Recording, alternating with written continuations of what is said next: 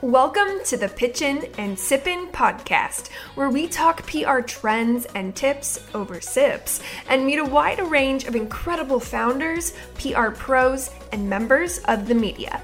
I'm Lexie Smith, a former workaholic VP of PR and marketing turned two time entrepreneur, founder of the PR Bar Inc., business and PR coach, new mama, and self proclaimed connoisseur of puns, pizza, and wine. I'm a huge believer that knowledge is power and kindness never goes out of style. Think of this show as a way to uplevel your business and career over happy hour. Now, let's get to pitching and sipping. Hi guys, this week we are doing a mini-sode and I decided to take you behind the scenes on how both myself and my team approach customizing and creating pitch angles for journalists. So, if you're a longtime listener or you're someone who's already in the PR industry, you're probably not unfamiliar with the concept that in 2023, bulk pitching does not work. In fact, one of my biggest pet peeves, or pet peeves in the sense that it's a lack of information, is when someone comes to me with a pitch. They say, I have a pitch, I'm ready to go. And I go, Great, a pitch for who? Oh, for the media. No, no, no, no, no, no. Pause, right? No longer can we have one pitch that works effectively for every single writer and every single outlet out there. Think about it, right? Every outlet is different, every writer is different. And as I talk through today and how my team goes about creating these angles, I think it'll become a lot more apparent as to why. So, here we go how to customize or how to come up with a custom pitch angle for a journalist. First and foremost, start with coming up with a general thing. So, whether this is for yourself or a client, I'm going to talk high level about one of my clients today. Um, we've been going after it's a travel company, a travel tech company, and recently we decided to do a campaign around spring break. So, I knew we wanted to go after something regarding spring break and our target audience was moms. Period. That was a general theme. So start with your general theme. Is it related to a calendar? Is there a launch coming up? Is it something to do with your founder? High level, get an idea of the type of pitch that you want to pursue because this is going to allow you to identify outlets and then proper contacts at outlets. Now, this episode, we're not going to go into necessarily how to select the perfect contact what we're going to do is you have the contact. Now what? How do you take that general theme and customize it for that specific contact? Okay, first thing you do is what I call professional stalking. Just kidding, but not, but kidding, but not. Okay, we can also call this research. We're going to want to research the heck out of this individual. And what are we researching? First and foremost, their byline page, right? Looking at the articles they've written for whatever outlet you've selected. If they're a freelance journalist or someone that writes for more than one, which is becoming more and more commonplace, you're going to also want to search for their portfolio to get an understanding of their entire body of work. You're going to want to look for public facing social media links. Twitter is a big one. Do they have a LinkedIn? Do they have an Instagram? I really like Twitter because it's an inside view into their personality type. So, big, big fan there. Um, and you're really going to want to start to consume content. And the things you're going to be looking for, you're going to want to pay really, really close attention to the types of stories they cover. Are they someone who's producing roundups or listicles? Are they doing feature stories? Are they doing first person essays? Are they doing how to articles? Do you see that they're routinely producing a certain series of sorts? So, know if it's someone who's doing roundups that only feature affiliate links, right? So, do your due diligence and not just reading the headlines, but clicking in and reading through to understand the types, holistically, the types of articles that they produce.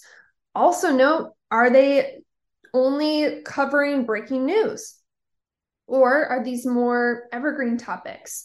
Are they jumping on top of trends? So for this client, right, spring break is not really evergreen. We were talking or we were tying into a, a timely situation. Um, so that's just an example there. So You also, oh, here's a big one. Don't forget to notice their publishing frequency. When was the last time they published, and how frequently are they publishing at this given outlet? Big mistake I see made is someone will find a writer at an outlet that wrote an article a year ago. If you go to their byline page and they haven't written an article in a year, they probably aren't writing for that article still. So get an understanding of how frequently they're producing content. Okay, so now what? I want you to go back through. You've noticed all these general things about them and start paying really close attention to the topics of articles they've written about recently because we do not want to pitch them the same thing they just wrote about. So, for my example that I've been going through, we're going after travel. Generally, we're going for moms and spring break. If I find a writer that just produced an article or just wrote something talking about how to help moms with spring break, it's not the time to pitch that again, right? They just wrote about that. So, using all of this information, now we can take that general theme and get a lot more specific. So, let me talk you through an example um, for this, again, client. We identified the parenting.com as a outlet of choice and we found a writer that produced advice columns for moms so, what we let that do is craft an angle in a style of headline format that she writes that allows her to provide advice to moms going on spring break. And our client was going to be used in such as an expert resource. So, here's another key part of this where does your client tie in? How can your client, or if you're doing it yourself, how can your business help this writer with what they're currently already producing. So, are you a hero part of the article? Are you a headliner or are you a supporting source? Now, of course, we all want to be the hero, but that's not always the case. If this given journalist, for example, is only producing advice columns, then there not might, might not be an opportunity for them to feature you or your client. So you have to be really thoughtful, intentional, and objective with where your story or where your assets can tie in. So I'm going to give you guys another example here. Another client, we were going after HR folks, that was our audience, and the general theme was work perks. So we narrowed down, found a outlet that we wanted to pitch, identified a writer, identified that this writer produces a very specific type, a series of articles called WTF, and then she talks about kind of a trending buzzword. Well, there was a trending buzzword that my client knew a lot about. So we reached out, we pitched not my client as the headline, but the series. We pitched her a new series idea. And then our client became a supplemental source for her to use and quote in the article. And guess what? She did. She picked it up, it was published. They used our headline word for word.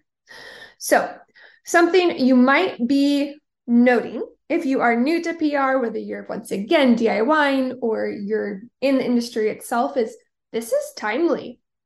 This isn't fast, right? This this is intentional. This is a process.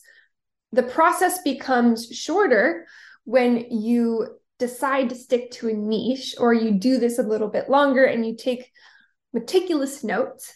That being said, if you haven't looked at your media list in a few months, don't rely on your three month or six month ago notes. Double check that this writer is still at the same outlet, that they're still covering the same beats, and really look at what have they been publishing recently. And remember this, this is a best practice for for all pitching. The journalist doesn't owe you anything. So don't go into that thinking that you're the bee's knees and they would be so lucky to write about you or your client. Remember, how can you serve them? How can your story or your client's story serve their readers? Okay, so that was just a little bit behind the scenes into how my team and I go about creating a custom pitch angle. Again, high level recap you start with that general theme, you then do a bunch of research or professional stalking. Which can then inform you to take that general theme into something a lot more specific. We can take one general theme and have 15 different pitches because we have 15 different people. We might call it our spring break campaign, but no two pitches look the same. Now, if you have any questions, permission to slide into my Instagram DMs at the PR bar underscore inc. If you're watching on YouTube, drop a comment, or you can always hit up my email, which is lexi at the prbarinc.com. I'd also love to hear how you guys go about customizing your pitch angles.